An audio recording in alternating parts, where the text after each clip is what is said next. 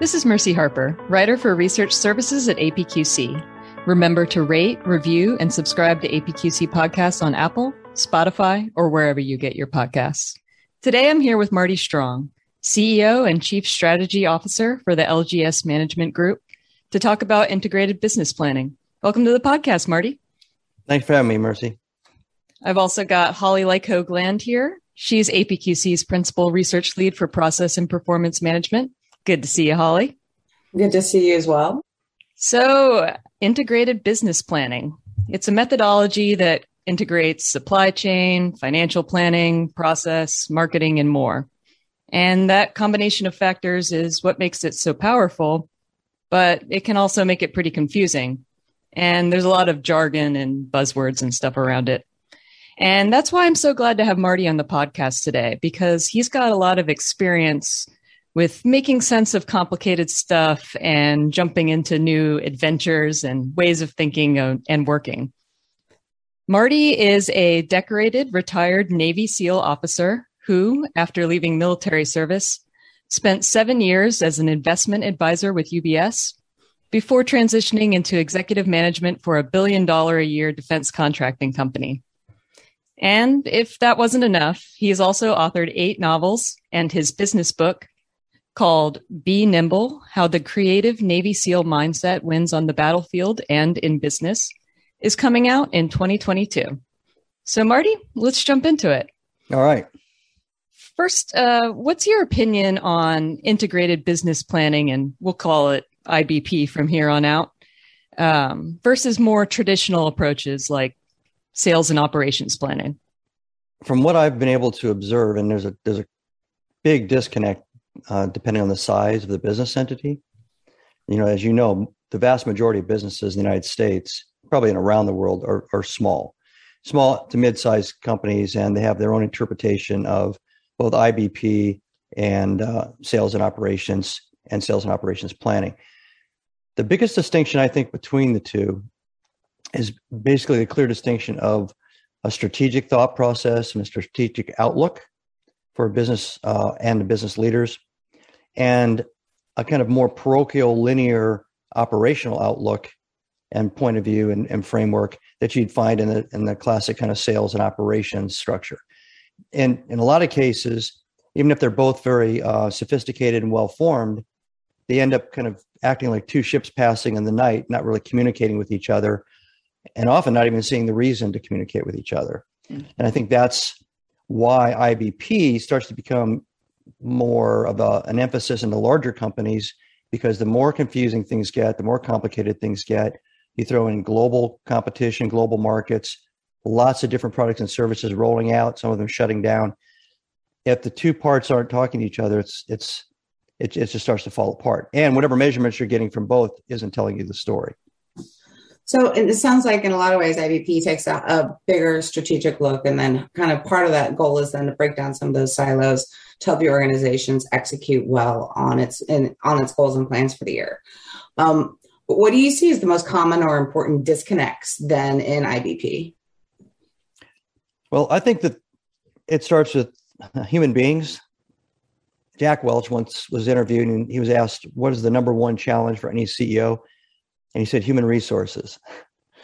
It's basically comes down to either managing talent, directing and leading talent, or motivating and incenting talent.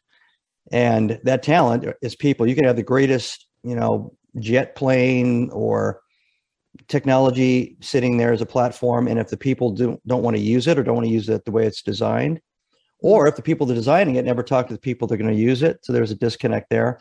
And and because people are in the mix and people are not you know one stamp one size fits all in their mindset their intellect their education and background their experience and their objectives and goals in business you you have this scenario that's just ripe for miscommunication. And i think that's the most challenging thing for the promise of integrating anything and integrating business uh, is is complicated enough is to try to get all these different disparate disconnected, disassociated entities, constituencies internally to one, communicate with each other at a basic level sufficient that you can get them to actually fuse together and create some common goals and objectives and maybe also understand that if the if the strategy of a company is aiming for a new market penetration or they have a new product that they really want to emphasize and try to push and the sales and marketing and the product production side is focusing on just making their financial metrics look great so they're doubling down on the current uh, product or service de jour that's that's you know doing well to the detriment of the strategic objectives and they don't see the problem with that they usually they're incented by how those financials turn out so it's in their own best interest. So these are all these little internal, I guess, complications. Um, and everybody speaking kind of their own language also. You know, people coming from a finance, traditional finance background, education, and unless it's in a very enlightened uh, university institution where they're actually trying to integrate thought as they're teaching basic accounting or, or finance, they're going to have their own metrics, their own KPIs. They're going to be focusing on things maybe their last boss told them to focus on, not necessarily the place they're at now. They're just going to duplicate what they know as a standard, not even thinking about the context of where they are and not communicating with anybody else. That's an internal partner in the whole enterprise. Sales would do the same thing, manufacturing, production, supply chain management, inventory control, demand analysis, on and on and on and on. So that just kind of makes it look like Europe with everybody speaking a different language and everybody having a different economic system. Totally. So it sounds like uh, silos are the sticking point here. So, how can organizations design a IBP process that doesn't just work on paper, but also works with people? So, I, most of my experience is is with very dynamic companies or analyzing very dynamic companies, and where they stumble in almost all execution is scaling. Now, there's a lot of lot of things written about scaling, but but scaling is really a challenge to doing. Even if you had stovepiped functions, it would be a challenge. Let alone trying to integrate them while you're trying to scale. So I've found that that it's better to go simple and primitive early, build kind of the scaffolding and the structure of an integrated communications team that's kind of multifaceted, represents all the different elements within the organization start there if you have nothing else. You don't have to have an advanced, you know, SAP platform. You don't have to have. You may not be big enough to to um, purchase something like that or, or to buy the consulting to set those things up. Kind of grasp the the the whole point of integrated business processes and planning, which is linking the strategic thought process and goal setting with the internal operations and making sure that all the metrics and all the communications and, and the the the feedback loops are all directed towards the same kind of common goal. And you can do that with a three person team running a restaurant, right? You don't have to have a complicated business to do that. But it's actually even more important in a complicated business. If you walk in, you know, if I was a leader and I walked in and I saw all those disconnects and stovepipes, maybe maybe sales, marketing, and production are working great together, but but they're off on a tangent. They're they're going in a completely different way. They're focusing on an, an, uh, an obsolete product or service that strategically the senior leaders are fully aware of, maybe the outside investors are aware of, and everybody thinks the message got across, but that that hasn't happened yet. They're they're actually moving in two different directions. So that's that's pretty much what I would see is the first issue you have to solve is does it exist? If it doesn't exist, create it even at the most primitive level, even at like the kitchen tabletop level. Sit down, map it out on a whiteboard or a piece of paper, agree how you're going to communicate with each other, do some common goal setting, and as you grow and scale, and even if you're you're large and you have a lot of resources, now what you're doing is you've got a basic blueprint. You've got a basic kind of diplomatic agreement between the, the different disparate parts. Now start to grow and apply the technology and all the other things are going to make all this um, data fuse and start to become you know relevant and and knowable through dashboards and other kinds of methods. I like this idea of um, the kind of you know the primitive team here, the the bare bones start starting point there. Is there any more kind of um, practical, tactical advice that you could give folks for identifying who needs to be on there, how often they might be meeting and communicating out, and how they might be um, measuring their progress as they're starting to implement this and try to get it to work and and take root in the business? Sure. Well, it's it's. I'm not creating this out of whole cloth. There's a lot of other, I guess, strategic and overarching kind of programs that, that would follow the same pattern. Safety programs. You know, you have to basically enlist everybody in a safety program. They're usually at the very small unit level. There's somebody that represents that unit for the safety plan that understands, you know, what the fire drill is, or, or if it's a larger, more complex um, uh, infrastructure like a ship or something like that. Everybody has to know the safety plan in every single little small group. And there's a safety advisor in that group that then goes to meetings and eventually goes up to some kind of confirmation, validation to the to the senior person in the organization that everybody's on board, understands the safety plan, they're practicing what they're supposed to practice. And if they walked into anybody in the hallway, they could ask them some questions and everybody would give the right answers. It's the same thing. I'm a master black belt in Lean Six Sigma. It's the same kind of structure for quality assurance, quality control. You deputize an agent at every level of unit activity. And they don't have to be, you know, have a highfalutin title. They don't have to have a lot of uh, incredible training, but they become the representative that acts as the quality sheriff, so to speak, in that in that particular structure. So I, I would suggest the same thing with integrating business um, processes within disparate groups. And I'd almost think of it if you think of it more like diplomatic service. So, you know, diplomats are sent out there to communicate between two different cultures. And over time, the two different cultures start to understand each other, and the misunderstandings and the disconnects that could cause problems, they start to erode and go away. And eventually, sometimes you even become allies, which is even more of a coherent, coherent uh, partnership. So, I would, I would actually take the different groups once you've communicated that everybody understands what the, the common goals are. Have each group um, assign somebody who's kind of like the diplomat for integration. And their job isn't to roll over, or their job isn't to give up what their constituent group needs, but they're there to understand that if their metrics, measures, et cetera, are meaningless to the other group, they only have internal value. Mm-hmm. Well, then they they get it. They're not going to keep pushing that agenda that has to be somehow be in the master plan, has to be in the integrated platform. And and in the military, what they do is they they fuse intelligence they fuse information and data because it's coming from thousands and thousands of different sources there's so many sources and it's so easy to collect these days that anybody that actually had to make a decision based on that information is overwhelmed mm. it's almost it, up until about the late 90s it was a useless exercise i actually was invited into a room that was filled with boxes and that was the result of my request for intelligence one time and i didn't have i had like 30 minutes. I didn't have time to read through an entire room full of reams of paper and things. They, they didn't know how to boil it down. So this is another thing that the diplomats can do. What do the different groups need? What kind of empathy can you create between the groups? And then how can you come up with a communication shorthand, which includes the different metrics that all the groups need, and then of course, obviously the senior leaders need that comes out of the whole integrated business process that you've created. I kind of uh, kind of an add-on question that. So identifying those diplomats, you know, what are some things people do? I mean, we have the same issue when we're talking about change agents, right? Within the business is figuring out who is the right person. Is it a matter of hierarchy? Is it a matter of influence? And and what is kind of your advice about identifying those good fit diplomats? Judgment, wisdom, and communication skills. I don't care if they're the janitor.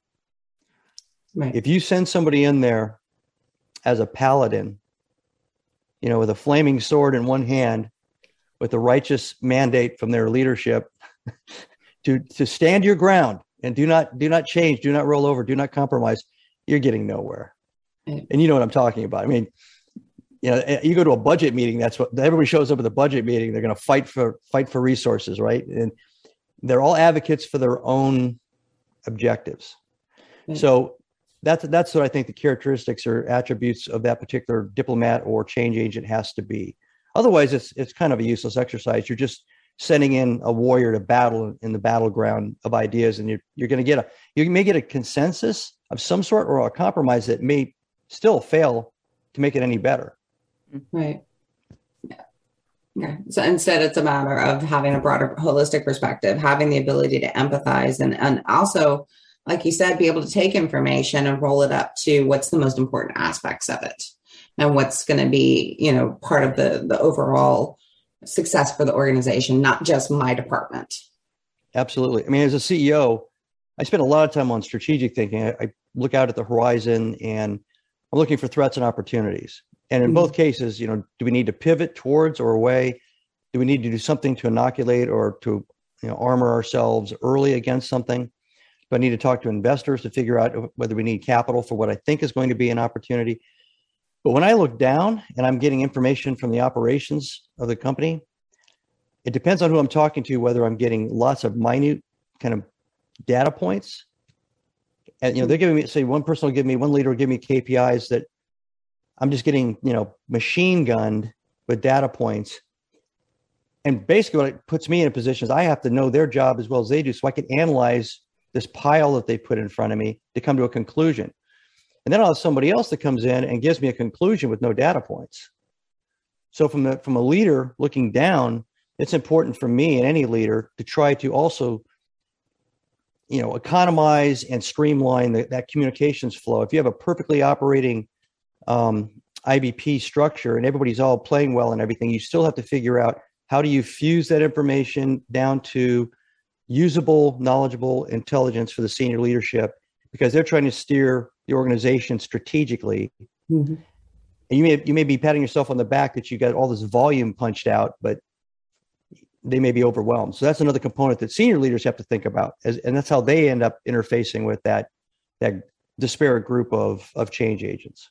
Right. There's a yeah, there's a delicate balance as you're as you're going up in the communication of you need to have some of the data. You need to have what are some of the major information points, but also the storytelling and the conclusions and suggestions that wrap around it, so people have that context for the decisions. Correct, and, and I think if depending on the size of the organization, it's easier for smaller, but a lot of that storytelling and understanding of the holistic nature of, of an organization starts when you when you hire somebody. It starts during the onboarding process. It's you have to infuse people with the legend and the mythology and what the purpose is, and it can't be just a lot. You can't allow the person in the accounting department to determine what the new accounting um, hires think about the universe inside the, inside the organization. And, but that happens a lot. It's, it's just kind of deflected.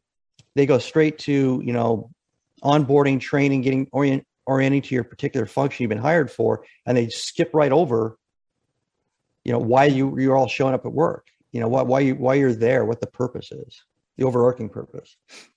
I think culture winds up becoming that that thing that plays such a big point of helping people out of those silos, right?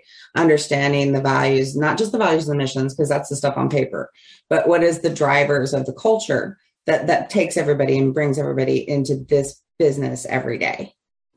Yes, and I for leaders, I would say never assume as you're growing and scaling that the culture that you created, especially if you're a founder, the culture that you created you think is operating still mm-hmm. exists after you disconnect from it because that happens a lot. You you know the and you bring you bring some of the early founding leadership up with you. Next thing you know the whole generation has moved in below and they were hired based on their resume not their fit with the culture not with their you know they're in small companies. If you can't handle multi, multiple projects being a follower a leader you know um, interacting with a lot of different personalities if you're just kind of a one trick pony i want to sit in my cubicle and just do my little to-do list that's a bad hire for that culture but if you hire enough of those people, you just change the culture to that culture. Right. And that's where you can take an actual integrated organization, pat yourself on the back, look back a year later, and it's pulling itself back into the stovepipes. right. Well, that, that kind of goes into the, the next question, which is, you know, you, have put a lot of communication down, you, you've established the technology, um, you've had implementation. So, you know, and then, as we know, anytime you roll something out, after a certain while, it, it kind of, for either the culture reasons or the reasons, tends to kind of go backwards. Um, what can you do to turn around that kind of regression?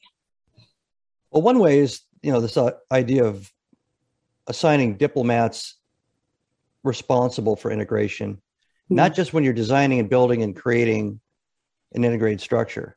Because a lot of times what happens is everybody does that, and it's like building a building as soon as the building is built, all the subcontracting people that put in the tile and the they all go away, right? It right. just dissipates. They were a team, and now they're not. So you can't let that happen. You have to maintain the discipline and the the rigor of having those groups come together, those individual diplomats get feedback on what's working, what's not working. Mm-hmm. And you know, things are changing so fast in, in business in the United States, but interacting with other um, economies around the world. You really can't sit back for more than about two or three months without reevaluating what you built because it's going to become stale or obsolete fairly quickly.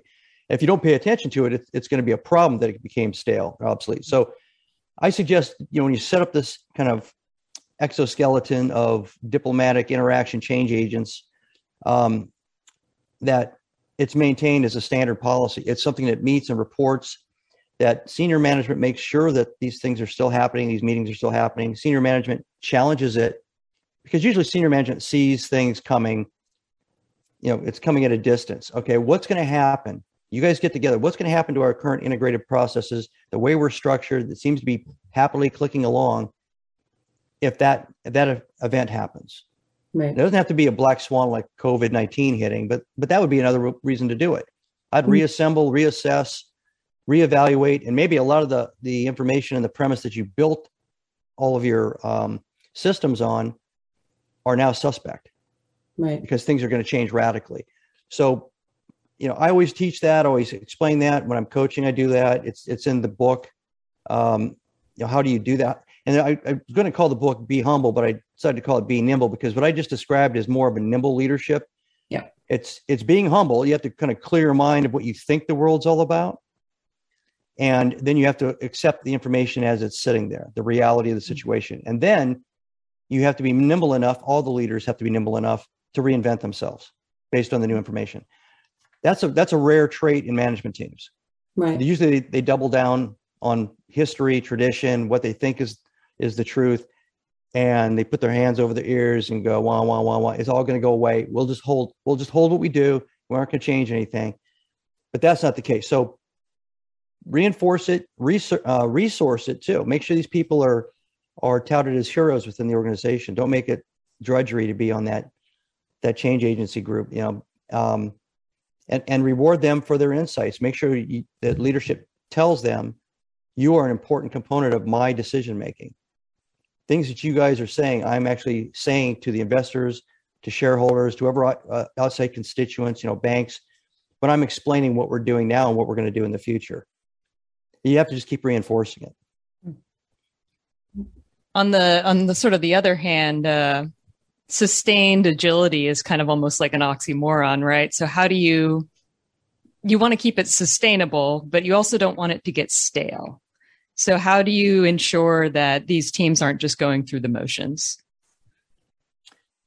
I think one of the reasons or one of the methods you could use, I just kind of alluded to is whether it's a senior top leadership or the leadership of, of one of the core functions of the company, you have to challenge the group. Basically, send them a list of questions. They could be strategic questions, they could be operational questions, uh, they could be competitive questions. They could be, you know, you you've become aware of a of a better system, a better IT platform. What does this mean to us? Are we okay? Should we start thinking about shifting to a different platform? You have to actually trigger the engagement by challenging that group to keep thinking about this as a separate and legitimate and high priority function of their of their workday. Because like in the the analogy of the construction of a building they will dissipate. And in time if you're not paying attention to who's doing that work that diplomatic work eventually they'll they'll leave they get promoted somebody else will be put in there that doesn't have all those attributes i outlined before and you can start actually changing the culture of that little team mm just by changing the personalities in there. So it has to be cultivated. And the um, I don't think that being agile nowadays is something you have to be prepared for once in a while. I think maybe 25 years ago, before technology really started to challenge things, before global economies, you know, started to challenge the United States. I don't think, you know, back then Ford Motor Company in the 60s had to be incredibly agile and nimble all the time. Things happen really slow and changes happen slow. And competitors came out in the market and challenged you, and it took years. That's if they could even survive. That that's not the way it is anymore. Everything's fractured. You could find out tomorrow somebody's eating your lunch that you've never heard of before, and they're doing it in a way you've never dreamed of. So being agile is a part of the job. Being agile is part of the job for anybody that's designing ideas, designing solutions, or leading teams they're executing, and obviously leading companies that are trying to survive in a very complex environment. It's it, you're just never going to get away from it. I don't think. Hmm. Awesome, Holly. You got any more questions for Marty? Uh, no, actually, you kind of guys talked about the agility thing because as you were talking about it, we did a study on organizational agility um, earlier in the year, and so many organizations are still stuck in that annual planning cycle. Um, and and you know, it sounds like the integrated business planning approach kind of helps bake in some of those those things that make people more agile, right? You've got people who are exploring and, and helping the organization understand what's going on, but like you said, you're challenging them.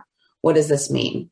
Um, you're having them stay aware and cognizant of what's going on in the business around them um, and thinking about what that does. And it's not just trapped at the senior leader level as far as asking and talking about those questions. So, really integrating that throughout the organization with the, these diplomats seems to be like a really good way of kind of building some of that capability.